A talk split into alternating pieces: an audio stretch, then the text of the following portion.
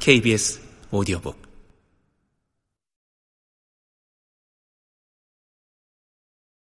이윽고 입을 열었다. 알겠어. 어쨌든 고맙게 생각하지 않는다는 거네. 내게 살해하겠다고 약속했으니 넌 나한테 빚진 게 없다는 거지? 한 번 더 말해두겠는데 넌 냉정하고 못됐어. 내가 너한테 아무것도 달라고 하지 않았고 네가 배은망덕해도 비난조차 하지 않았다는 거 몰랐다니 말이야. 그건 사실이야, 팡숑. 랑드리가 진심으로 대답했다. 내가 잘못했어. 그건 나도 알고 있고 부끄럽게 생각하고 있어. 너에게 감사의 말을 했어야 했는데.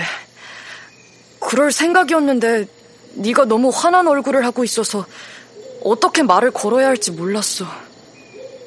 만일 네가 그 일이 있었던 그 다음 달에 찾아와서 우정 어린 말 한마디만 했으면 내가 그렇게 화가 난 얼굴을 하지 않았을 거고 또 내가 보답 따위 바라고 있지도 않다는 걸 금방 알았을 거야. 그러면 우리는 친구가 될 수 있었겠지. 하지만 이제는 틀렸어. 너를 좋지 않게 생각하고 있으니까. 네가 알아서 도깨비부를 해결하게 내버려 둘 걸. 잘 가, 쌍둥이네 랑들이. 가서 옷이나 말려. 그리고 가서 부모님께 말씀드려. 그 누더기 귀뚜라미가 아니었으면 오늘 밤엔 정말 강에서 물 실컷 먹을 뻔했다고. 이렇게 말한 파데트는 랑드리에게 등을 돌린 뒤 노래를 부르며 집 쪽으로 걷기 시작했다. 교훈을 얻어라 바보야. 쌍둥이 랑들이 바르보야. 이번에는 랑들이도 정말 잘못했다고 진심으로 후회했다. 착하기보다는 영악해 보이는 이 소녀에게 우정 같은 걸 느낀 건 아니었다. 그녀의 영악한 행동을 재미있어 하는 사람들조차도 그녀를 좋아하진 않았다. 하지만 랑드리는 고든 마음을 가진 사람이어서 양심에 갇히게 되는 일을 그대로 내버려 두고 싶지 않았다.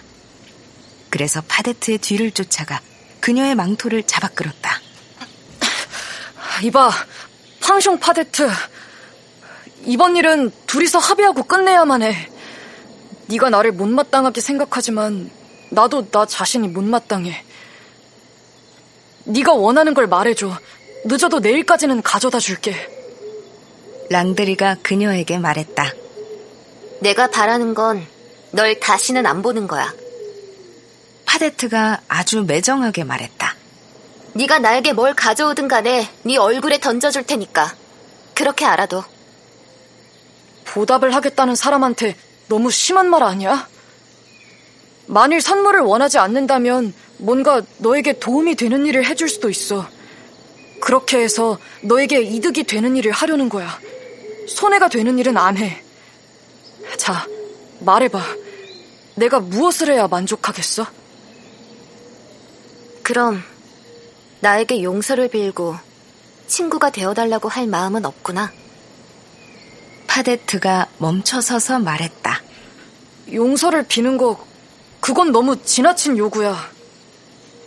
랑드리가 이렇게 대답한 것은 자기 나이에 맞는 대접도 못 받고 그 나이에 갖춰야 할 분별력도 없는 소녀에게 자존심을 꺾을 수는 없었기 때문이다. 너와 친구가 된다고 해도 너는 성격이 이상해서 신용할 수가 없어. 그러니까 내게 당장 줄 수 있는 것, 다시 돌려달라고 할 수 없는 것을 말해봐. 그렇다면 또렷하고 무뚝뚝한 목소리로 말했다. 네가 바라는 대로 될 거야, 쌍둥이 랑들이. 나는 용서를 빌라고 했더니 넌 그건 싫다고 했지. 이제 네가 약속했던 것을 지켜줘야겠어. 내가 원하는 날에 내 명령에 따르는 거지. 그날이 바로 내일 성 앙도슈 축일이야. 내가 바라는 건 나랑 불의 춤을 추는 거야. 미사 후에 세 번, 저녁 기도를 마친 뒤에 두 번, 삼종 기도 뒤에 두 번, 전부 일곱 번. 그리고 하루 종일 일어나서 잠들 때까지 아가씨건 결혼한 여자건 나 이외의 다른 사람과는 불의 춤을 추지 말 것. 만약 그렇게 하지 않는다면 난 내게 세 가지 나쁜 점이 있다는 걸 알게 되는 거야. 배은망덕하고 겁쟁이고 약속을 지키지 않는다. 그럼 잘 가. 내일 춤이 시작될 무렵에 성당 입구에서 기다리고 있을게.